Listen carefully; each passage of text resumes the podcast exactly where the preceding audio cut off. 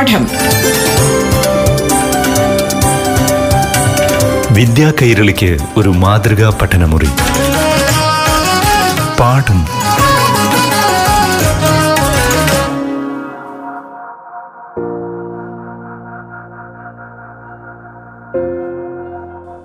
വൈജ്ഞാനിക സമൂഹ സൃഷ്ടിയിൽ ലോകത്തിന് മാതൃകയൊരുക്കുക എന്ന ലക്ഷ്യത്തോടെ സംസ്ഥാനത്തെ ഉന്നത വിദ്യാഭ്യാസ മേഖലയിൽ സമഗ്ര പരിഷ്കാരങ്ങളാണ് സംസ്ഥാന സർക്കാർ നടപ്പാക്കി വരുന്നത്. ഉള്ളടക്കം കൊണ്ട് മാത്രമല്ല അടിസ്ഥാന സൗകര്യത്തിലും നമ്മുടെ ഉന്നത വിദ്യാഭ്യാസ രംഗം അന്താരാഷ്ട്ര നിലവാരത്തിലേക്ക് ഉയരുകയാണ്. സംസ്ഥാന സർക്കാരിന്റെ നൂറുദിന കർമ്മപരിപാടിയുടെ ഭാഗമായി സംസ്ഥാനത്തെ വിവിധ കലാലയങ്ങളിൽ പൂർത്തിയായ പതിനേഴ് നിർമ്മാണ പ്രക്രിയകൾ അക്കാദമിക് സമൂഹത്തിന് സമർപ്പിച്ചു കഴിഞ്ഞു. ഇതോടൊപ്പം ഉന്നത വിദ്യാഭ്യാസത്തിനും ഗവേഷണത്തിനും നമ്മുടെ നാടിനെ പുരോഗതിയിലേക്ക് നയിക്കുന്ന പദ്ധതികളും ആവിഷ്കരിച്ച് നടപ്പാക്കി വരികയാണ്. ഇതിന് ഏറ്റവും നല്ല ഉദാഹരണമാണ് സംസ്ഥാനത്തിന്റെ സമഗ്ര പുരോഗതിക്കും നവീകരണത്തിനും ഉതകുന്ന ഗവേഷണങ്ങളെ പ്രോത്സാഹിപ്പിക്കുക എന്ന ലക്ഷ്യത്തോടെ കേരള സർക്കാർ പ്രഖ്യാപിച്ച chief ministers Navakerala post doctoral fellowship. ഫെലോഷിപ്പുകൾ ഈ മാസം പതിനെട്ടിന് മുഖ്യമന്ത്രി വിതരണം ചെയ്യുകയാണ്. മുഴുവൻ സമയ ഗവേഷണത്തിനായി ഒന്നാം വർഷം അൻപതിനായിരം രൂപയും രണ്ടാം വർഷം ഒരു ലക്ഷം രൂപയുമാണ് പ്രതിമാസം ഫെലോഷിപ്പ് ലഭിക്കുക. ഉന്നത വിദ്യാഭ്യാസ വകുപ്പ് മന്ത്രി ആർ ബിന്ദുവിന്റെ വാക്കുകളിലേക്ക്. Chief ministers Navakerala post doctoral fellowship അതിനർഹരായിട്ടുള്ള ഗവേഷകരെ തെരഞ്ഞെടുത്ത് കഴിഞ്ഞിരിക്കുകയാണ് കേരളത്തെ ഒരു നവവൈജ്ഞാനിക സമൂഹമാക്കി മാറ്റുക എന്നുള്ളതിന് പ്രഥമ പരിഗണനയാണ് കൊടുക്കുന്നത് എന്ന് ബഹുമാന്യനായ മുഖ്യമന്ത്രി നിരന്തരം സൂചിപ്പിച്ചുകൊണ്ടിരിക്കുന്നുണ്ടല്ലോ. കേരളത്തിന്റെ അടിസ്ഥാന പ്രശ്നങ്ങൾക്ക് പരിഹാരം കാണാൻ കഴിയുന്ന വിധത്തിൽ നമ്മുടെ സമ്പദ്ഘടനയുടെ വിപുലീകരണത്തിന് സാധ്യമാകുന്ന വിധത്തിൽ സർവകലാശാലകളും ഗവേഷണ സ്ഥാപനങ്ങളുമൊക്കെ ഉൽപ്പാദിപ്പിക്കുന്ന അറിവുകളെ എങ്ങനെ പ്രയോജനപ്പെടുത്താം? എന്നുള്ളതാണ് പ്രധാനമായിട്ടും ഈ പദ്ധതിക്ക് പുറകിലുള്ളത്. ഇപ്പോൾ ബജറ്റിലെ ട്രാൻസ്ലേഷണൽ റിസർച്ചിനൊക്കെ ഗണ്യമായ തുക നീക്കിവച്ചിട്ടുള്ളത് നിങ്ങൾ ശ്രദ്ധിച്ചിട്ടുണ്ടാവും.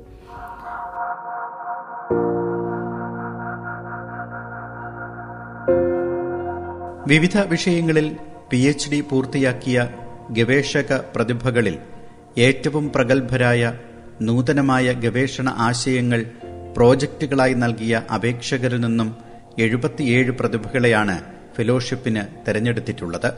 സാമൂഹ്യ സാമ്പത്തിക കാർഷിക വ്യാവസായിക മേഖലകളിലെ വിവിധ നൂതനങ്ങളായ സംസ്ഥാനത്തിന്റെ റീബിൽഡ് കേരള പദ്ധതിയുമായി സംയോജിപ്പിച്ചുള്ള വികസന പുരോഗതിക്ക് ആക്കം കൂട്ടുന്ന ഗവേഷണ ആശയങ്ങൾ പ്രോത്സാഹിപ്പിക്കുകയാണ് ഇതിലൂടെ ലക്ഷ്യമിടുന്നത്.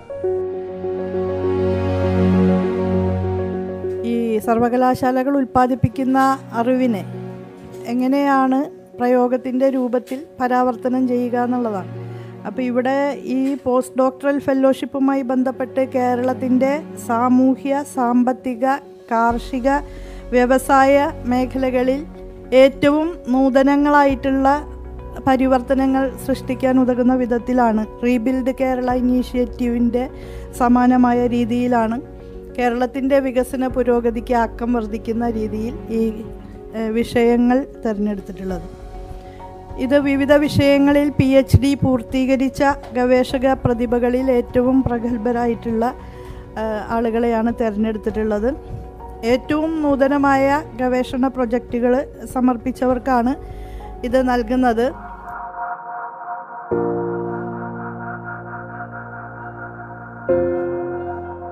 പത്ത് വിഷയ മേഖലകളിലായി വിദഗ്ധ സമിതികൾ ശുപാർശ ചെയ്ത എഴുപത്തിയേഴ് പേരുടെ പട്ടികയാണ് ഉന്നത വിദ്യാഭ്യാസ കൌൺസിൽ സർക്കാരിലേക്ക് ശുപാർശയോടെ സമർപ്പിച്ചത്. ദേശീയ പ്രശസ്തരായ പണ്ഡിതർ ഉൾപ്പെട്ടതായിരുന്നു സമിതികൾ. ആദ്യഘട്ടത്തിൽ ഇപ്പോൾ എണ്ണൂറ്റി അറുപതോളം അപേക്ഷകൾ ലഭ്യമായതിൽ കുറ്റമറ്റ രീതിയിലുള്ള അപേക്ഷകളിൽ എണ്ണൂറ്റി അറുപതോളം അപേക്ഷകൾ ലഭിച്ചതിൽ എഴുപത്തിയേഴ് പ്രതിഭകളെയാണ് ഫെലോഷിപ്പിന് ആദ്യഘട്ടത്തിൽ തിരഞ്ഞെടുത്തിട്ടുള്ളത്. ഈ വർഷം തന്നെ നൂറ്റി അൻപത് പേരെ നമുക്ക് തിരഞ്ഞെടുക്കേണ്ടതുണ്ട്. അത് ഇപ്പോൾ കിറ്റ് ലഭ്യമായിട്ടുള്ള അപേക്ഷകളുടെ കുറവുകൾ നികത്താൻ കഴിയുന്ന രീതിയിലുള്ള പരിശീലനം ഒരിക്കൽ കൂടി ഈ അപേക്ഷ സമർപ്പിച്ചവർക്ക് കൊടുത്തുകൊണ്ടും പുതിയ അപേക്ഷകൾ ഇൻവൈറ്റ് ചെയ്തുകൊണ്ടും വീണ്ടും ഈ തെരഞ്ഞെടുപ്പ് പ്രക്രിയ മുന്നോട്ട് കൊണ്ടുപോകുക തന്നെയാണ്.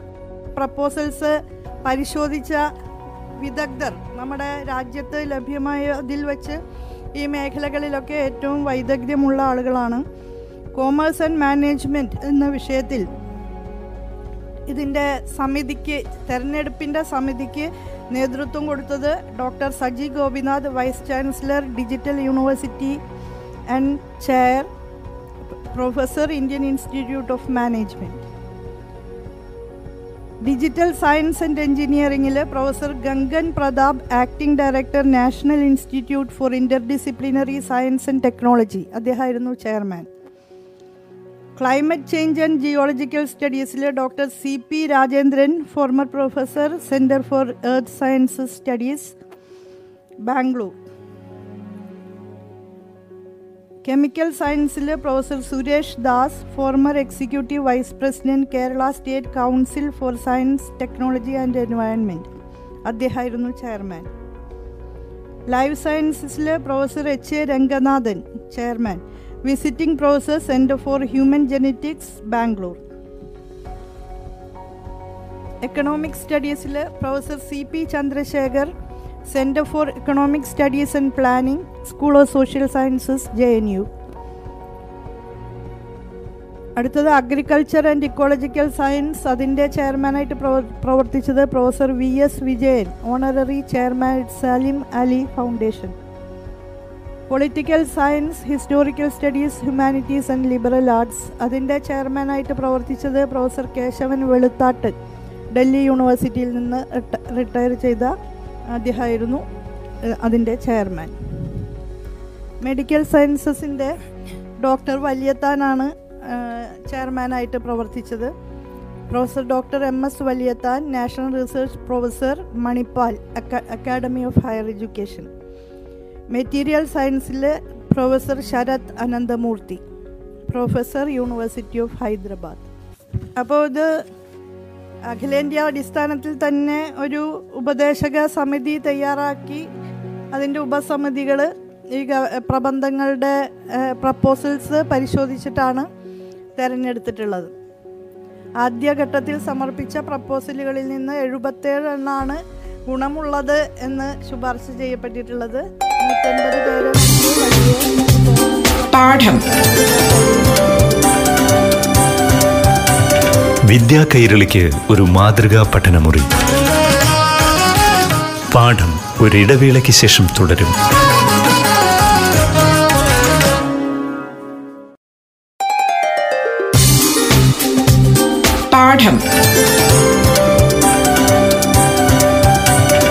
വിദ്യാ കൈരളിക്ക് ഒരു മാതൃകാ പഠനമുറി.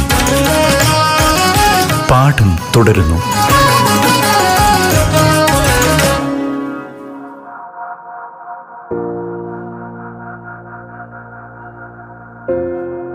Life science chemical science material science political science historical studies humanities and liberal arts economic studies agriculture and ecological science climate change and geological studies medical science commerce and management studies digital technology and engineering എന്നീ വിഷയങ്ങളിലാണ് ഫെലോഷിപ്പുകൾ നൽകുന്നത്. ഇപ്പോൾ എഴുപത്തിയേഴ് പേരുടെ proposals ആണ് നല്ല രീതിയിൽ സമർപ്പിക്കപ്പെട്ടിട്ടുള്ളത്. അത് സ്വീകരിക്കുകയാണ്. വിവിധ വിഷയങ്ങളിൽ ഫെലോഷിപ്പ് ലഭിച്ചിട്ടുള്ളവരുടെ എണ്ണം ലൈഫ് സയൻസിൽ ഇരുപത്തൊന്ന് പേര് കെമിക്കൽ സയൻസിൽ പത്ത് പേര് മെറ്റീരിയൽ സയൻസിൽ ഏഴ് പേര് political science historical studies humanities and liberal arts അഞ്ച് പേര് ഇക്കണോമിക് സ്റ്റഡീസ് അഞ്ച് പേര് അഗ്രികൾച്ചർ ആൻഡ് എക്കോളജിക്കൽ സയൻസ് ഏഴ് പേര് climate change and geological studies എട്ട് പേര് മെഡിക്കൽ സയൻസ് രണ്ട് പേര് കോമേഴ്സ് ആൻഡ് മാനേജ്മെന്റ് സ്റ്റഡീസ് ആറ് പേര്. ഡിജിറ്റൽ ടെക്നോളജി ആൻഡ് എൻജിനീയറിംഗ് ആറ് പേര് എന്നുള്ള രീതിയിലാണ് തെരഞ്ഞെടുപ്പ് നടത്തിയിട്ടുള്ളത്. യോഗ്യതാ മാനദണ്ഡങ്ങൾ എന്ന രീതിയിൽ നമ്മൾ നിശ്ചയിച്ചിരുന്നത് ശാസ്ത്രം സാങ്കേതിക ശാസ്ത്രം സാമൂഹ്യ ശാസ്ത്രം ആർട്സ് ആൻഡ് ഹ്യൂമാനിറ്റീസ്. ഈ വിഷയങ്ങളിൽ ഗവേഷണ ബിരുദം പി എച്ച് ഡി ഉള്ള കേരളീയരായിരിക്കണമെന്നാണ് ആദ്യ അറിയിപ്പിൽ നൽകിയത്. പിന്നീട് കേരളത്തിലെ സർവകലാശാലകളിലോ ഇൻസ്റ്റിറ്റ്യൂട്ടുകളിലോ കേരളത്തിനെ സംബന്ധിച്ച വിഷയങ്ങൾ ഗവേഷണം നടത്തുന്ന മലയാളികളല്ലാത്തവർക്കും അപേക്ഷ സമർപ്പിക്കാനായിട്ട് അവസരം നൽകുകയുണ്ടായി.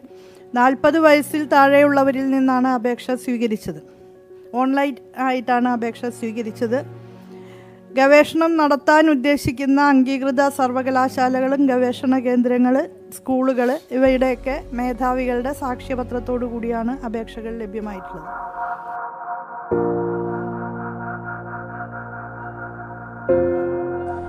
ആയുർവേദം ഇക്കോ ഡൈവേഴ്സിറ്റി വാണിജ്യ വിളകൾ rubber cyber digital technology genetics genomics കാലാവസ്ഥാ വ്യതിയാനം പ്രകൃതി ദുരന്തങ്ങൾ ഇന്നൊവേഷൻ സെക്ടർ തനത് സംസ്കാരം തുടങ്ങിയ മേഖലകളും ഉൾപ്പെടുന്നു. വിശദമായ മേഖലകളും ഉപമേഖലകളും K S H E C dot Kerala dot G O V dot in എന്ന വെബ്സൈറ്റിൽ ലഭ്യമാണ്. സംസ്ഥാനത്തിന്റെ പുരോഗതിക്ക് ആവശ്യമായിട്ടുള്ള ഏറ്റവും നൂതനമായ മേഖലകളിലാണ് ഗവേഷണത്തിന് മുൻഗണന നൽകിയിട്ടുള്ളത്. ആയുർവേദത്തിന്റെയും ജൈവ വൈവിധ്യത്തിന്റെയും സാധ്യതകൾ പ്രയോജനപ്പെടുത്തുന്ന bioinformatics computational biology biomanufacturing bioprocessing genetic engineering cell and molecular biology systems biology biotechnology എന്നീ മേഖലകളിൽ പ്രഥമ പരിഗണന കൊടുത്തിട്ടുണ്ട്. രണ്ടാമതായിട്ട് റബ്ബറിന്റെയും മറ്റ് വാണിജ്യ വിളകളുടെയും പശ്ചാത്തലത്തിൽ പോളിമർ സയൻസ് ആൻഡ് ടെക്നോളജി മറ്റൊരു മുൻഗണനാ മേഖലയാണ്. അതുപോലെ ബാംബു കയർ വുഡ് ഇവയുടെ കമ്പോസിറ്റുകൾക്ക് കൂടി ഈ മേഖലയിൽ പരിഗണന നൽകിയിട്ടുണ്ട്. സൈബർ ഫിസിക്കൽ ഡിജിറ്റൽ ടെക്നോളജികളിലുള്ള വലിയ കുതിച്ചുചാട്ടത്തിന്റെ പശ്ചാത്തലത്തിൽ artificial intelligence robotics blockchain internet of things machine learning big data analytics gaming augmented reality quantum technology and applications space technologies advanced materials edge computing അതാണ് മറ്റൊരു മേഖല. ജനറ്റിക്സ് ജീനോമിക്സ് തുടങ്ങിയ ശാസ്ത്രശാഖകളിലുള്ള കുതിച്ചുചാട്ടത്തെ അടിസ്ഥാനപ്പെടുത്തി genetics medicine stem cell biology medical imaging biomedical photonics medical devices and modelling brain computer interface genomics medicine social medicine public health health sciences and technologies. അത് മറ്റൊരു മേഖലയാണ്. പിന്നെ നാശോന്മുഖമായിക്കൊണ്ടിരിക്കുന്ന ഫോസിൽ ഇന്ധനങ്ങൾക്ക് പകരം ബദൽ സാധ്യതകൾ അന്വേഷിക്കുന്ന energy storage fuel cells E mobility battery technologies photo voltage solar thermal bioenergy modelling biomass recycling. പിന്നെ കാർഷിക മേഖലയുടെ സമഗ്ര വികസനത്തിന് food science and technologies food processing land and water management agriculture sciences veterinary fisheries organic farming കാർഷിക മൂല്യവർദ്ധിത ഉൽപ്പന്നങ്ങൾ precision agriculture agriculture Don drones പിന്നെ കാലാവസ്ഥാ വ്യതിയാനത്തിന്റെ വെല്ലുവിളികളുമായി ബന്ധപ്പെട്ട് പ്രകൃതി ദുരന്തങ്ങൾ ശാസ്ത്രീയമായിട്ട് കൈകാര്യം ചെയ്യുന്നതിനുള്ള ഹൗസിംഗ് ട്രാൻസ്പോർട്ട് ആൻഡ് ഇൻഫ്രാസ്ട്രക്ചർ കാലാവസ്ഥാ വ്യതിയാനം disaster management carbon foot printing hydrological modelling landslide prediction disaster forecasting waste recycling മലിനീകരണ നിയന്ത്രണം. ഇന്നവേഷൻ മേഖലയിലെ innovation ecosystem innovation studies frugal innovation innovation methodologies. പിന്നെ കേരളത്തിന്റെ തനത് സംസ്കാരം നമ്മുടെ സമൂഹത്തിലെ തുല്യത മുതലായ കാര്യങ്ങൾ ഉറപ്പുവരുത്തുന്നതിന് വേണ്ടിയിട്ട് archaeology and material culture cultural studies migration studies കല ചരിത്രം ഭാഷ സാമൂഹ്യ ശാസ്ത്രങ്ങൾ പരിസ്ഥിതി നിയമങ്ങൾ ബൗദ്ധിക സ്വത്തവകാശ നിയമങ്ങൾ കേരള സമ്പദ്ഘടനയുടെ എക്കണോമെട്രിക് മോഡലിംഗ് കേരളത്തിലെ കോപ്പറേറ്റീവ് മേഖലയുടെ ഡിജിറ്റൽ ട്രാൻസ്ഫർമേഷൻ ഫിൻടെക് അടക്കമുള്ള പുത്തൻ സാങ്കേതിക വിദ്യകളുടെ പ്രയോഗം. ഇത്തരം വിഷയങ്ങളിലാണ് പ്രധാനമായിട്ടും ഈ പ്രപ്പോസൽസ് ക്ഷണിച്ചിരുന്നത്.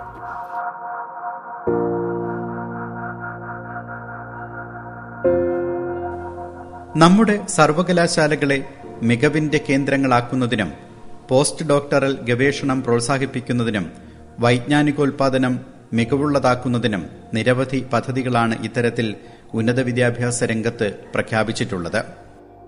ഇതോടൊപ്പം മറ്റ് നിരവധി പദ്ധതികളും ഉന്നത വിദ്യാഭ്യാസ മേഖലയിൽ നടപ്പാക്കി വരുന്നു. നൈപുണ്യ വികസനത്തിന് അസാപ്പിന്റെ നേതൃത്വത്തിൽ നടത്തിവരുന്ന പദ്ധതികളാണ് ഇതിൽ ശ്രദ്ധേയമായ ഒന്ന്.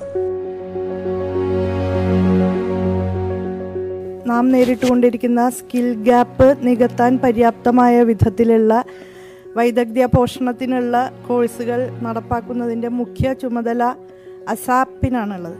അഡീഷണൽ സ്കിൽ അക്വിസിഷൻ പ്രോഗ്രാം അസാപ്പിന്റെ ആഭിമുഖ്യത്തിൽ നിരവധിയായിട്ടുള്ള പുതുതലമുറ കോഴ്സുകളും സ്കിൽ എൻഹാൻസ്മെന്റിനുള്ള പദ്ധതികളും നടപ്പാക്കി വരികയാണ്.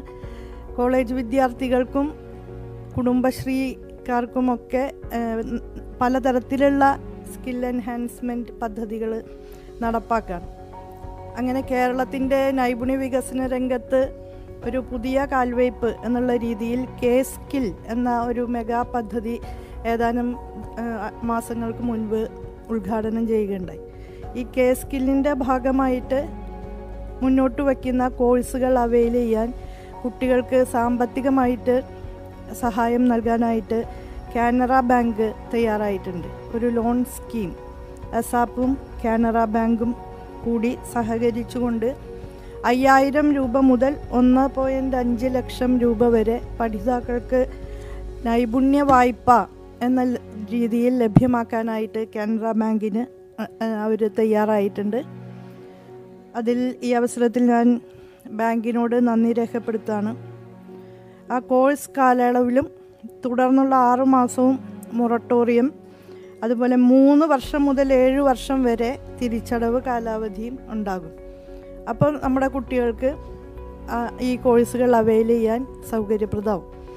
ഇപ്പോൾ ആമസോൺ വെബ് സർവീസുമായിട്ട് സഹകരിച്ചുകൊണ്ട് ആർട്ടിഫിഷ്യൽ ഇന്റലിജൻസ് സൈബർ സെക്യൂരിറ്റി തുടങ്ങിയ അഡ്വാൻസ്ഡ് കോഴ്സുകളിൽ ഒരു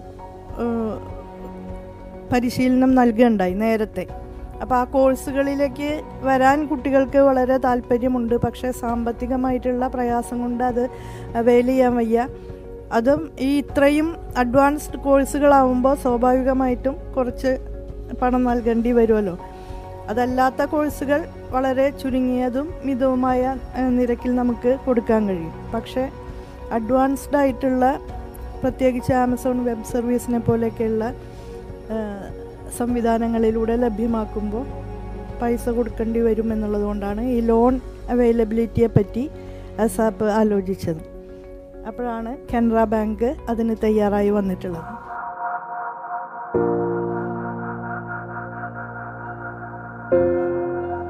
വൈജ്ഞാനികോൽപാദനത്തിന് ശേഷിയുള്ള പുതുതലമുറയെ വളർത്തിയെടുക്കാനും നൈപുണ്യ വികസന പദ്ധതികളിലൂടെ പുതുതലമുറയ്ക്ക് സാധ്യതകളുടെ വാതായനങ്ങൾ തുറന്നുകൊടുക്കുന്നതിനും നിരവധി പ്രവർത്തനങ്ങളാണ് നമ്മുടെ പൊതുവിദ്യാഭ്യാസ രംഗത്തും ഉന്നത വിദ്യാഭ്യാസ രംഗത്തും സർക്കാർ നടപ്പാക്കി വരുന്നത്.